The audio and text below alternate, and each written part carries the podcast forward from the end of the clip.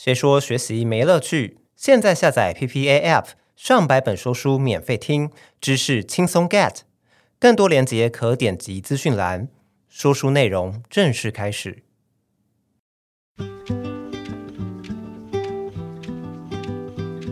你喜欢喝酒吗？对于很多工作忙碌的现代人来说，喝酒是一种能够疏解压力、快速放松的方法。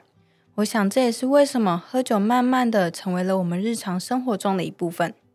但是如果我们不懂得理解喝酒背后的原理，不懂得如何驾驭它的话，喝酒不只会带给我们不好的回忆，也很有可能对我们的身体带来很大的负担。而这也是为什么有很多人对于酒常常是又爱又怕。不过其实只要我们用对方法喝酒，降低喝酒对我们身体造成的伤害，相信每个人都能够体会到喝酒的美妙之处。 Hello， 欢迎来到耳边说书，我是耳边说书的编辑小凤。今天要为你介绍的这本书叫做《日本名医教你饮酒的科学》。这本书就是要来跟你分享到底要怎么在享受美酒的同时又不会伤了身体的方法。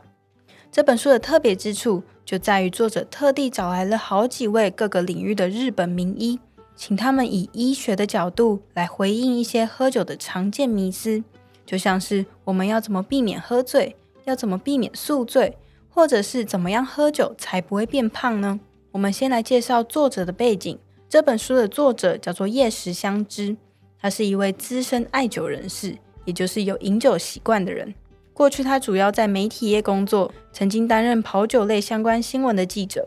他写作的内容几乎都是围绕在喝酒这件事情上面，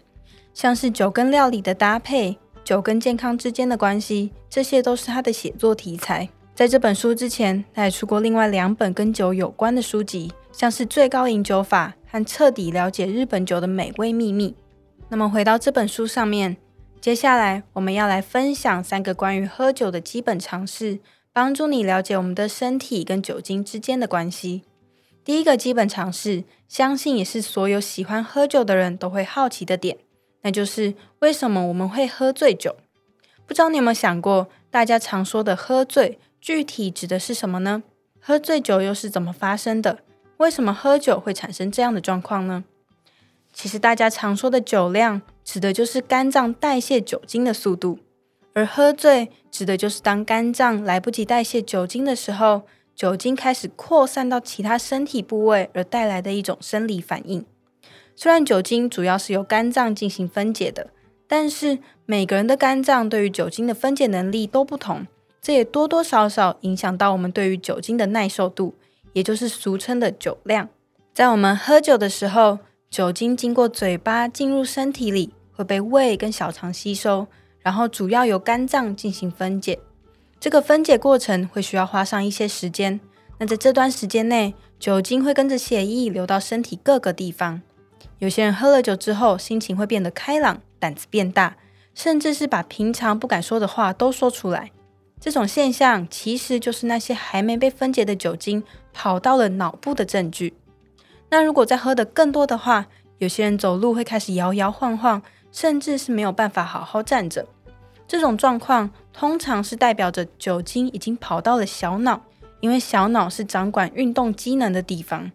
就像前面提到的，酒精主要是透过肝脏进行分解，在分解的过程中，酒精会流到身体各个地方，所以这也是为什么通常只要检测血液的酒精浓度，就会知道体内有没有残留酒精。对于肝脏科医师来说，血液酒精浓度会根据进入身体的酒精和肝脏分解的量之间的平衡，也就是说，肝脏分解能力比较低的人，血液酒精浓度通常会比较高，也就是比较容易醉。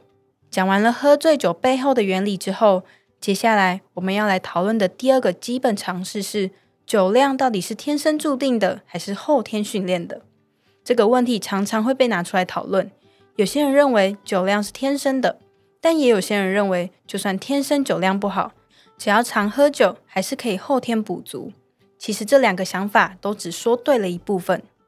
有些人的酒量就是天生比较好，但是延续刚刚前面提到的，酒量指的就是肝脏代谢酒精的速度。只要我们经常喝酒，训练肝脏，那肝脏自然会产生抗酒性。所以就结果来看，常喝酒确实可以让我们比较不容易醉，所以酒量是天生还是后天的，这两种说法都没有错。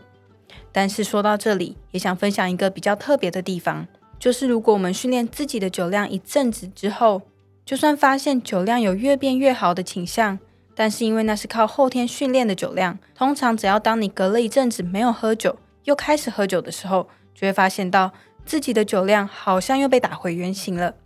因为酒量靠后天训练起来的人，一旦突然没有喝了，酒量就还是会变弱。关于饮酒的第三个基本常识，也是最后一点，就是很多喜欢喝酒的人最害怕的事情，那就是宿醉。喝酒的人几乎都曾经经历过，而且再也不想体验的经验就是宿醉了。常见的宿醉症状像是想吐、心悸、冒冷汗跟手抖。那么宿醉到底是怎么形成的呢？作者问过身边所有喜欢喝酒的人，甚至问过在日本非常具有代表性的医疗中心院长，但几乎没有人敢肯定宿醉背后的真正原因。这是因为宿醉有时候是很难控制的，即便我们喝了相同的量，但很有可能因为身体状态的不同而产生宿醉或是完全没有宿醉。因此目前唯一能够确定的，宿醉是酒喝过头导致的。不过除了少喝一点之外，医生也分享了一个可以降低宿醉几率的妙招，那就是尽量喝颜色比较浅的酒。有报告显示，不同种类的酒，像是带有颜色的酒和没有颜色的酒，或是酿造酒和蒸馏酒，这些都会影响我们的宿醉程度。举个例子来说，以威士忌和琴酒来说，在喝同样的酒精浓度和数量时，威士忌的颜色比较深，更容易引起宿醉。另外，如果拿红酒跟白酒比较的话，饮用红酒通常比较容易引发宿醉。这是因为在这些有颜色的酒里面，除了水跟酒精之外，还含有其他成分，这些成分被称为同属物，就是同样的同，属性的属，同属物。很多人都没听过同属物这个词，其实是专门用来称呼水跟酒精之外成分的内容物，它是决定酒的风味跟个性的重要因素。所以如果想要避免宿醉的话，在大方向上，我们可以尽量挑选透明的酒，还有蒸馏酒。但是最重要的还是不要喝过头，因为这个才是造成宿醉的最大原因。在分享完喝酒的基本常识之后，当然就要来传授几招正确的饮酒招数，让你只有喝完酒的隔天不会再感到后悔，而是真的能够体会到喝酒后带来的微醺美好体验。接下来我要分享防止喝醉的三大妙招，分别是不空腹喝酒，还有酒要慢慢喝，跟准备醒酒水。防酒醉的第一招是不空腹喝酒，相信很多人都有听过这样的说法，但是可能不知道背后的原因。刚刚前面有提到，酒醉的原理跟血液的酒精浓度有关，那要避免血液酒精浓度太高，我们就需要在喝酒之前先吃一些食物垫胃，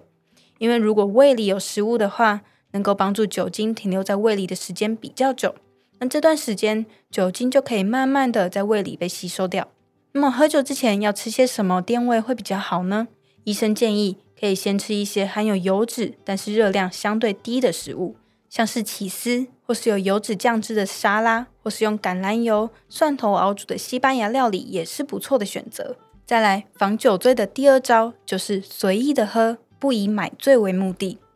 不知道你有没有过这样的经验，比起在有提供餐前酒的西式餐厅喝酒，通常在多人聚会的场合里，像是热炒店、居酒屋里面，我们会更容易喝醉呢。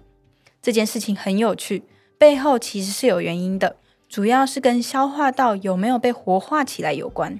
简单来说，我们的消化道其实也可以分为战斗模式和疗愈模式。我们在比较热闹的场合中喝酒的时候，会让消化道处在一个战斗模式之下，因为大脑会大量释放出多巴胺，这种情况下会产生兴奋、清醒、兴致高昂的状态，这个时候消化道的活动会受到抑制。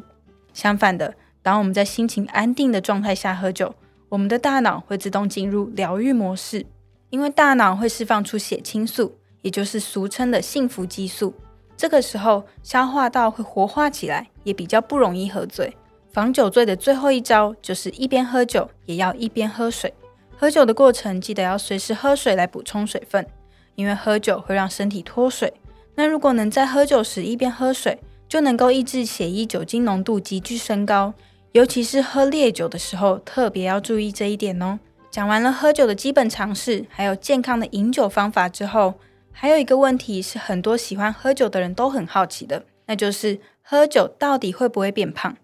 很多喜欢喝酒的人因为在意糖类就不喝啤酒，而改用威士忌苏打来代替。不过酒精真的没有热量，所以喝了也不会变胖吗？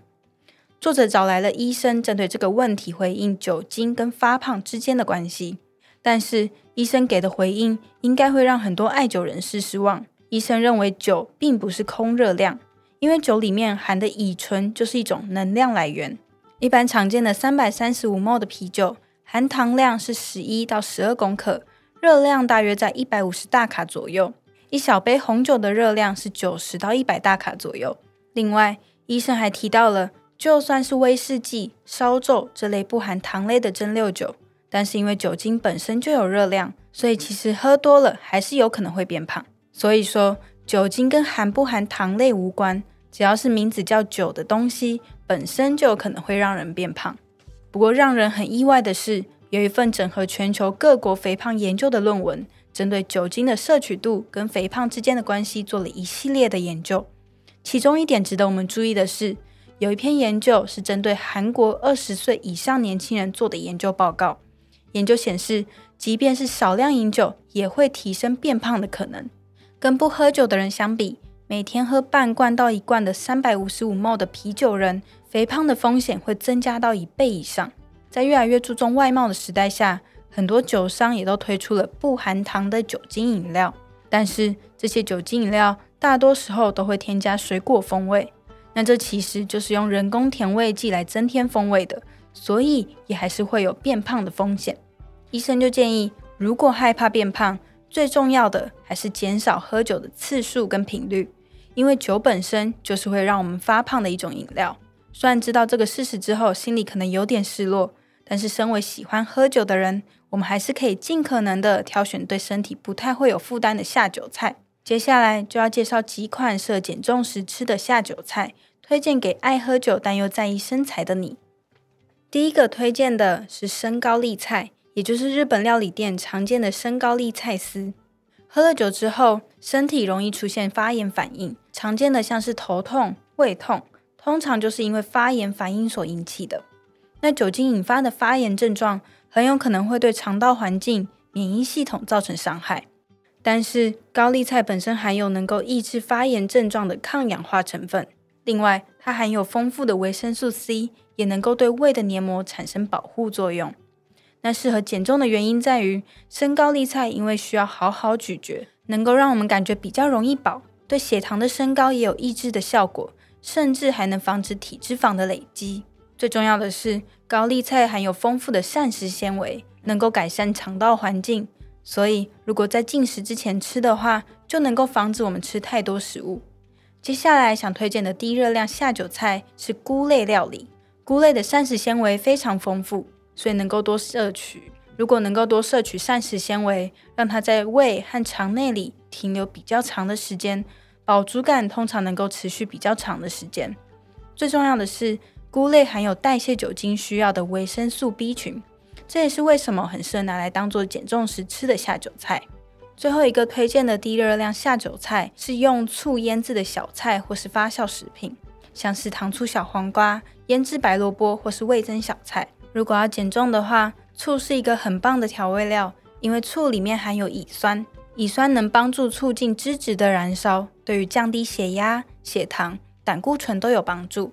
另外会提到发酵食品，是因为发酵食品跟膳食纤维能够重新整顿肠道环境，除了帮助排泄之外，也能够帮助代谢功能。